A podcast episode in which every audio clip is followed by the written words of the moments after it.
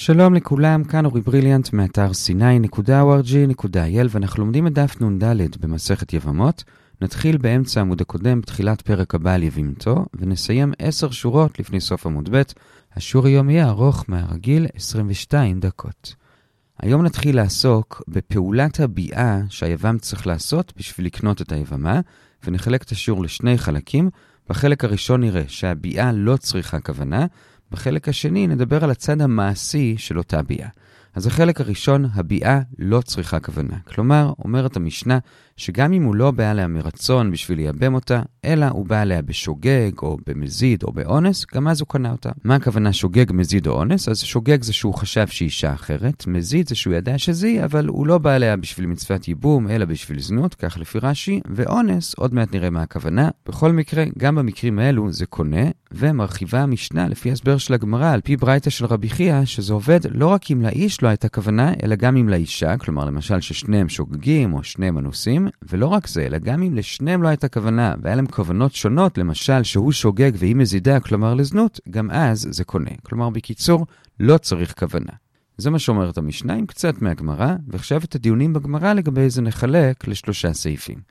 הסעיף הראשון, ארבע שורות לפני סוף עמוד הקודם, כשאמרנו שמדובר שהוא היה אנוס, איך בדיוק זה קרה? איך יכול להיות שהוא היה אנוס לבעול אותה? ולגבי זה יש ארבעה תירוצים, את השניים האחרונים נראה ביחד. התירוץ הראשון זה שבא אליו מישהו עם אקדח למשל, ואיים עליו שהוא חייב לבעול אותה, זה אונס. אבל דוחה הגמרא, זה לא נקרא אונס. למה? כי בשביל שזה ייחשב ביאה, צריך שהעבר יתקשה. ואומר רבא, אין קישוי אלא לדת. לא יכול להיות שהעבר יתקשה אם הוא לא רצה. ממילא איום כזה, שבסופו של דבר גרם גם לאיבר להתקשות, לא נחשב אונס. אלא אנחנו חייבים לחשוב על סיטואציה שבה האיבר התקשה לא באיום, אבל בכל זאת זה נחשב אונס. אז ההסבר השני זה שזה קרה מתוך שינה. כלומר, מתוך שינה האיבר שלו התקשה, כמו שיכול לקרות, ואז בא מישהו שראה את זה, והרים אותו תוך כדי שינה, ושם אותו על האישה, וככה הוא בא עליה מתוך שינה. עכשיו, איך ההסבר הזה פותר את העניין? אז קודם כל זה פותר את זה שזה היה באונס, הוא בכלל לא היה מודע לזה, מישהו אחר עשה לו את זה, וזה גם פותר את בעיית הקישוי, כי בתירוץ הקודם אמרנו, אם הוא התקשה כשהוא מודע לזה, אז זה כבר לא נחשב אונס, אבל עכשיו אנחנו אומרים, הוא התקשה, אבל מתוך שינה, לכן עדיין זה נחשב אונס. זה ההסבר השני, אבל גם את זה דוחה הגמרא, כי אומר רב יהודה שמתוך שינה הוא לא יכול לקנות אותה, כי כשהוא ישן אין לו דעת. לכן אנחנו עוברים להסבר השלישי והרביעי, שהמשותף לשניהם זה שהם פותחים את בעיית הקישוי על ידי זה שהוא התקשה אמנם מרצון, אבל לא בשביל היבמה, אלא בשביל אשתו למשל. ואז, אחרי שהוא כבר התקשה, פתאום קרה איזה משהו וגרם לו לבעול את היבמה במקום את אשתו.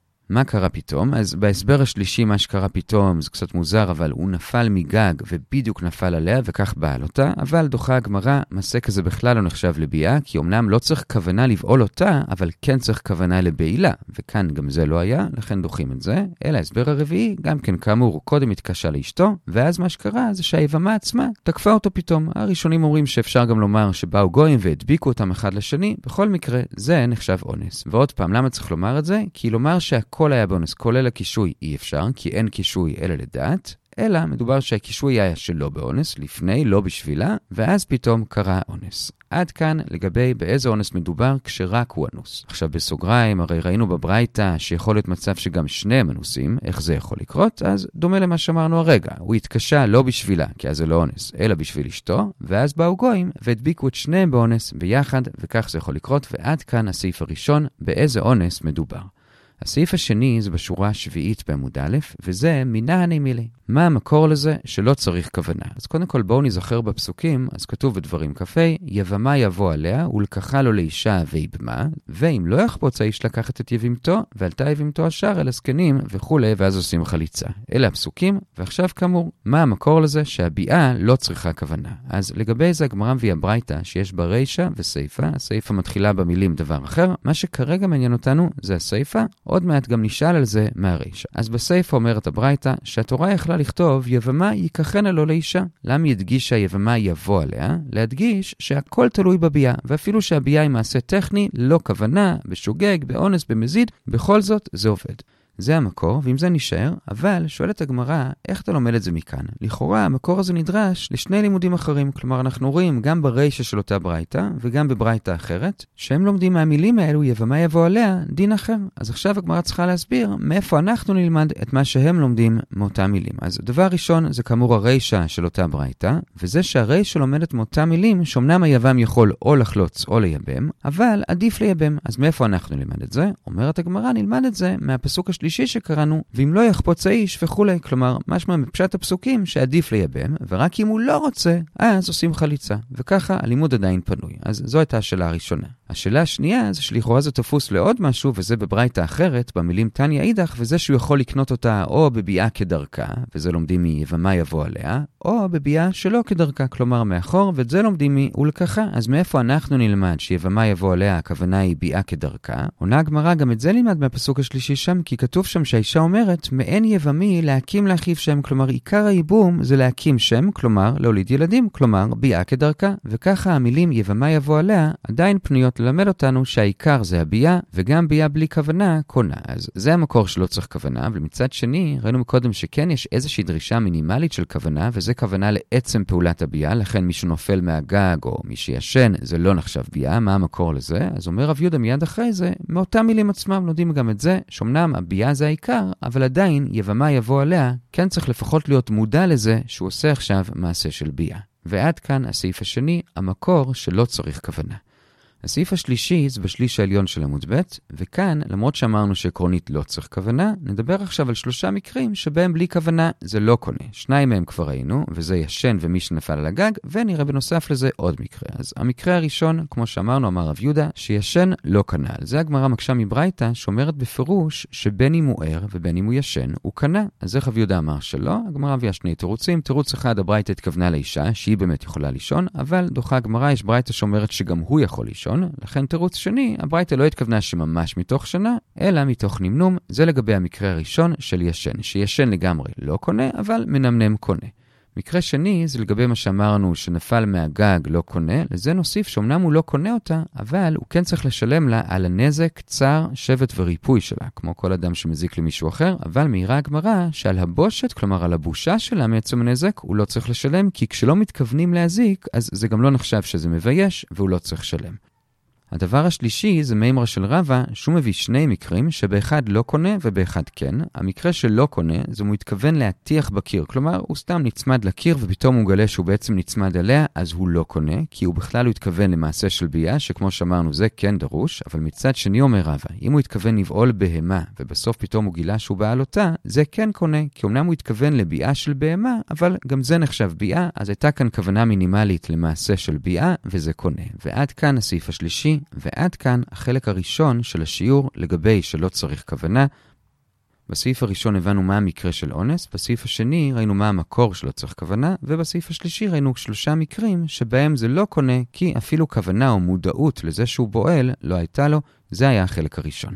החלק השני זה ברבע התחתון של עמוד א', ועכשיו נדבר על צורת הביאה. אומרת המשנה שבין אם הוא גמר, כלומר עשה הביאה מלאה, ובין אם הוא רק מערה, כלומר מכניס קצת את העבר אבל לא מזריע, זה קונה, וגם כן בין כדרכה, בין שלא כדרכה. גם אם זה מאחור, גם זה קונה. זו המשנה, ומה שהיום נדבר לגבי זה, זה מה המקור לזה שגם מערה, בלי שהוא הזריע, גם זה נחשב ביאה. והגמרא בסך הכל מביאה שלושה מקורות אפשריים, כשהמקורות הם לא מדין ייבום, אלא מאיסורי עריות, נשים שאסור לו לבוא עליהם, ויש מקורות לזה שגם אם הוא רק מערה בהם, גם זה נחשב שהוא עבר על האיסור. מה המקורות? אז מקור אחד זה באיסור נידה, מקור שני זה באיסור אשת אחיו, ומקור שלישי זה באיסור דודה, כלומר אחות אביו או אחות אמו. איך לומדים את זה משם? אז כל הפסוקים שנראים בויקרא כ', לגבי נידה זה פסוק י"ח, ואיש אשר ישכב את אישה דבה וגילה את ערוותה ואת מקורה הארה. הפשט, זה הכוונה היא גילה, אבל דורשים מכאן לגבי מערה, זה לגבי נידה.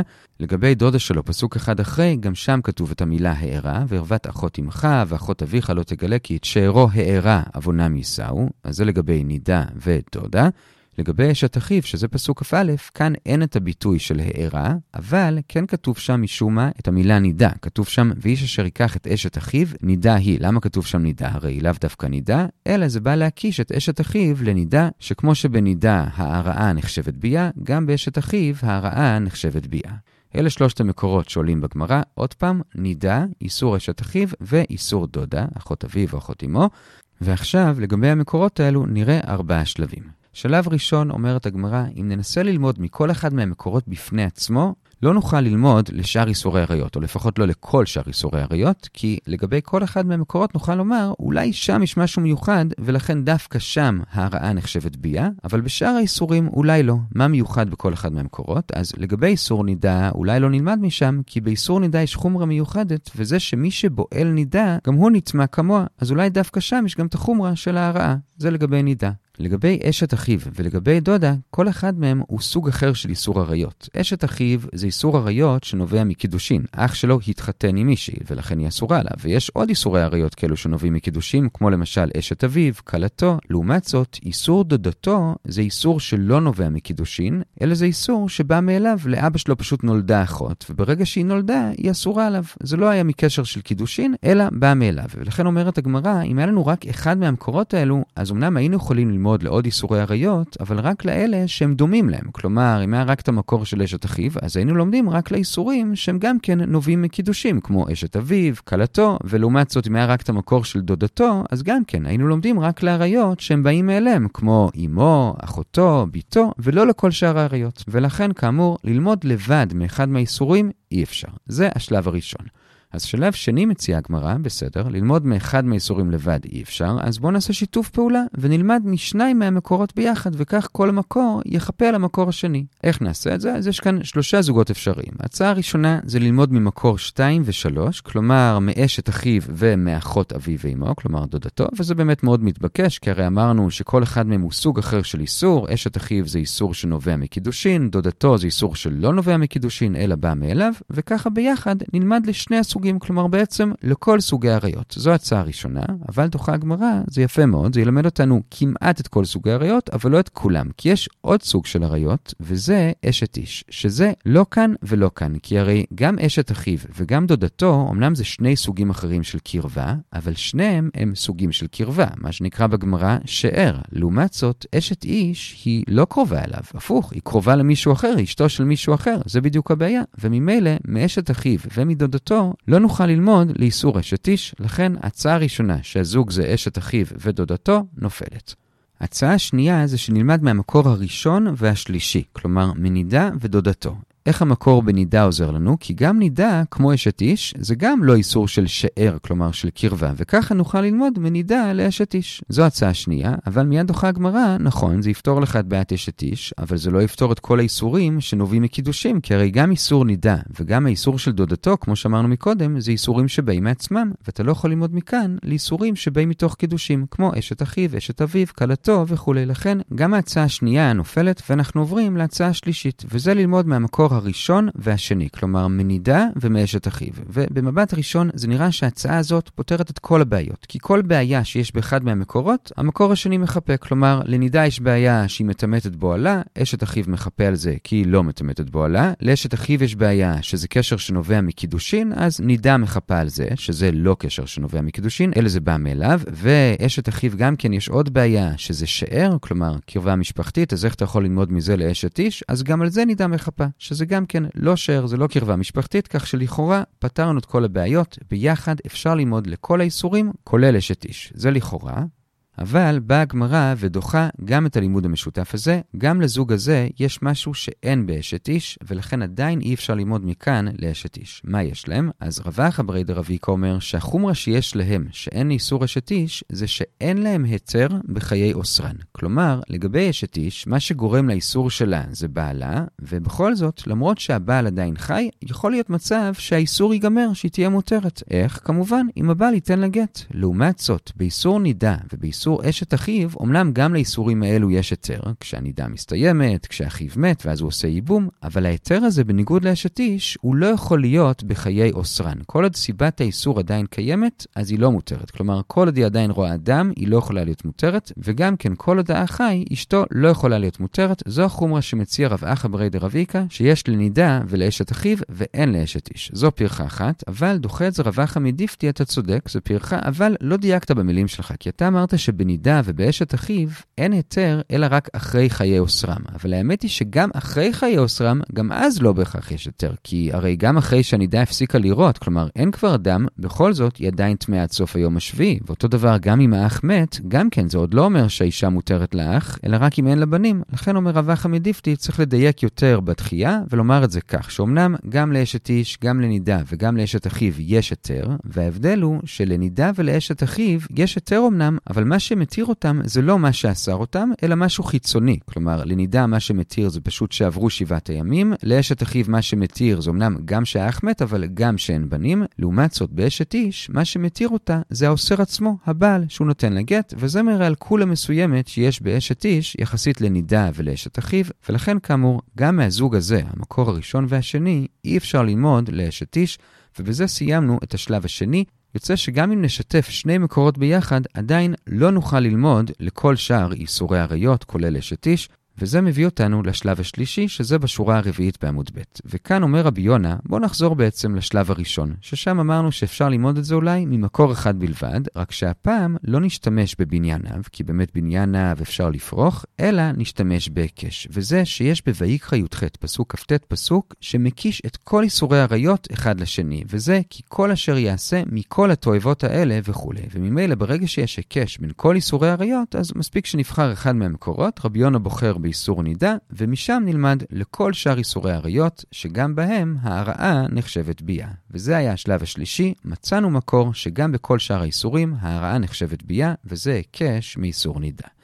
השלב הרביעי זה בשורה התשיעית בעמוד ב', זה ששואלת הגמרא, אוקיי, אז למדנו מאיסור נידה, אז עכשיו תגיד לי, אז למה יש את שני המקורות האחרים? מה לומדים מהם? אז נעבור עליהם אחד-אחד. לגבי המקור השני של אשת אחיו, נזכיר, שם לא היה לנו מקור עצמאי, כלומר, לא כתוב שם הערה, אבל כתוב שם את המילה נידה, ולמדנו מנידה לשם, שגם שם זה נחשב הערה. אז עכשיו שכבר לא צריך את הלימוד הזה, אז מה לומדים שם לגבי אשת אחיו מהמילה נידה? שגם אם אחיו כבר גירש אותה, עדיין היא אסורה עליו, ולא סתם אסורה עליו, אלא באיסור כרת, כמו נידה. זה מה שלומדים מהגזרה השווה הזאת. בסוגריים, הגמרא שואלת, לכאורה, למה צריך מקור לזה? הרי מעצם זה שיש מצוות ייבום רק אם האח נפטר, משמע שכל עוד אחיו חי, גם אם הוא כבר גירש את אשתו, עדיין האישה אסורה עליו, אז למה צריך מקור לזה? עונה הגמרא, א', יכולנו לחשוב שאולי באמת אין מצווה לייבם, אבל אולי זה מותר, לכן צריך מקור לאסור, וב', גם אם תאמר שזה ברור שאסור, אם תלמד את זה ככה, זה רק יהיה איסור עשה, ולכן צריך את המקור מנידה ללמד שזה כרת. אז זה למה צריך את המקור השני, כלומר המילה נידה שכתובה באשת אחיו, ללמד שהיא אסורה עליו גם אם אחיו כבר גירש אותה והיא אסורה בכרת. ועכשיו למקור השלישי, אחות אביו או אחות אמו, למה גם שם התורה כתבה הערה, הרי כאמור כבר למדנו את זה מנידה,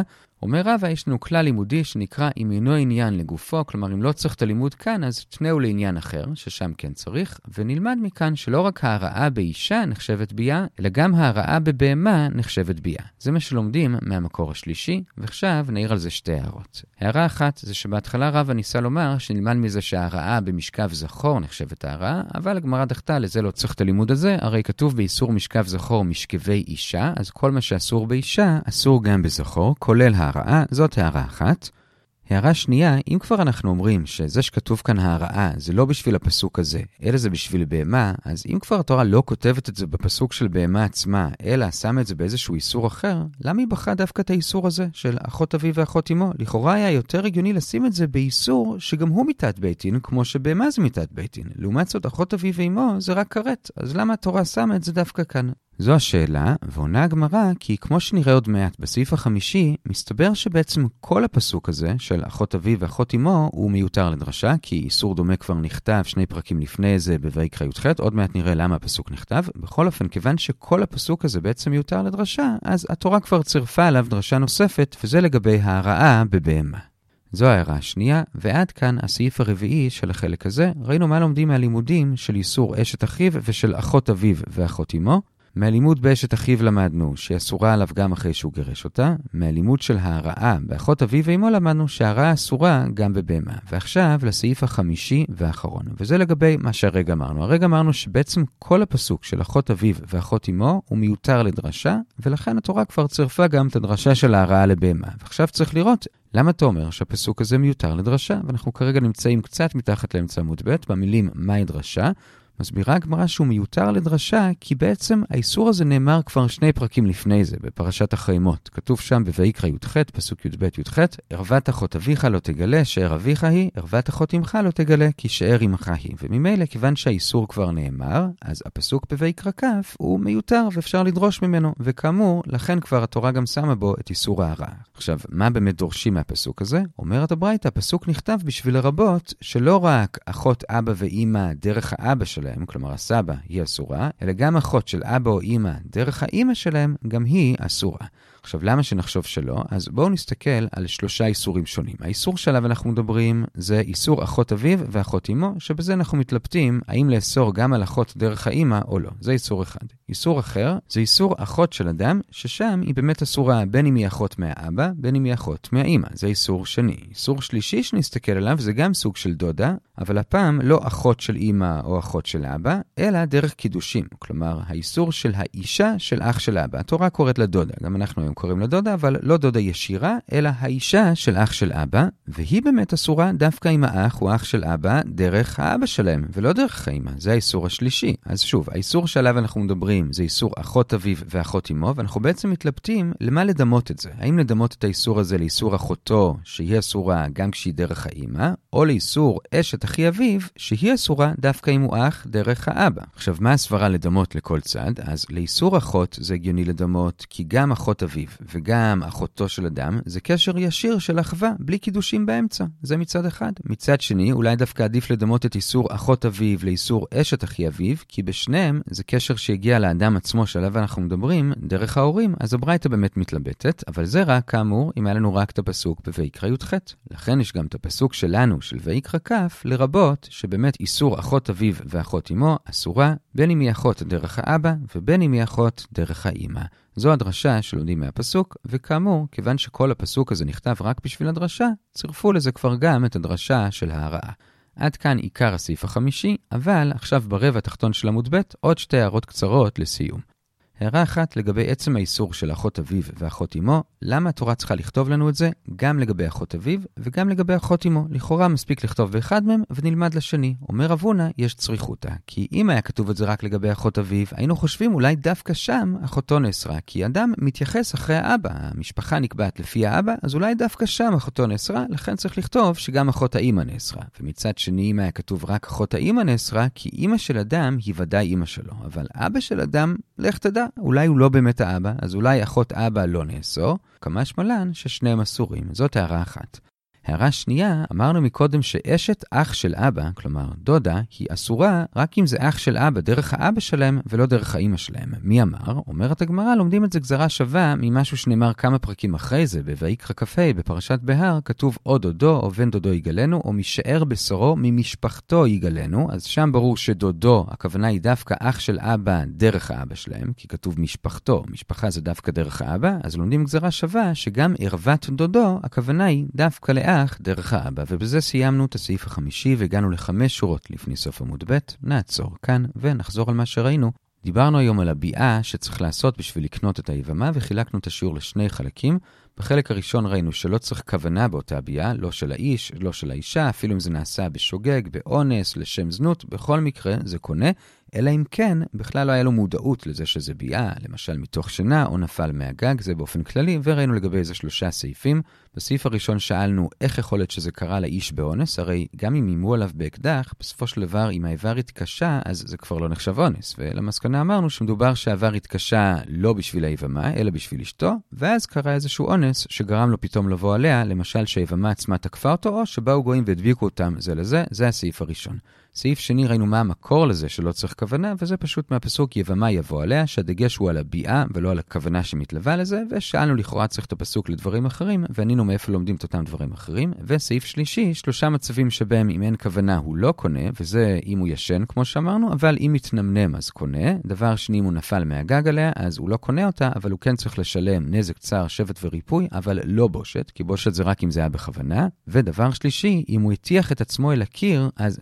אל הקיר ופתאום היא הייתה שם, זה נחשב שהוא אפילו לא התכוון לביאה והוא לא קונה, אבל אם הוא התכוון לבוא על בהמה והוא בעליה, זה נחשב שהוא התכוון באופן כללי לביאה, ואז הוא כן קונה. וזה היה החלק הראשון של השיעור.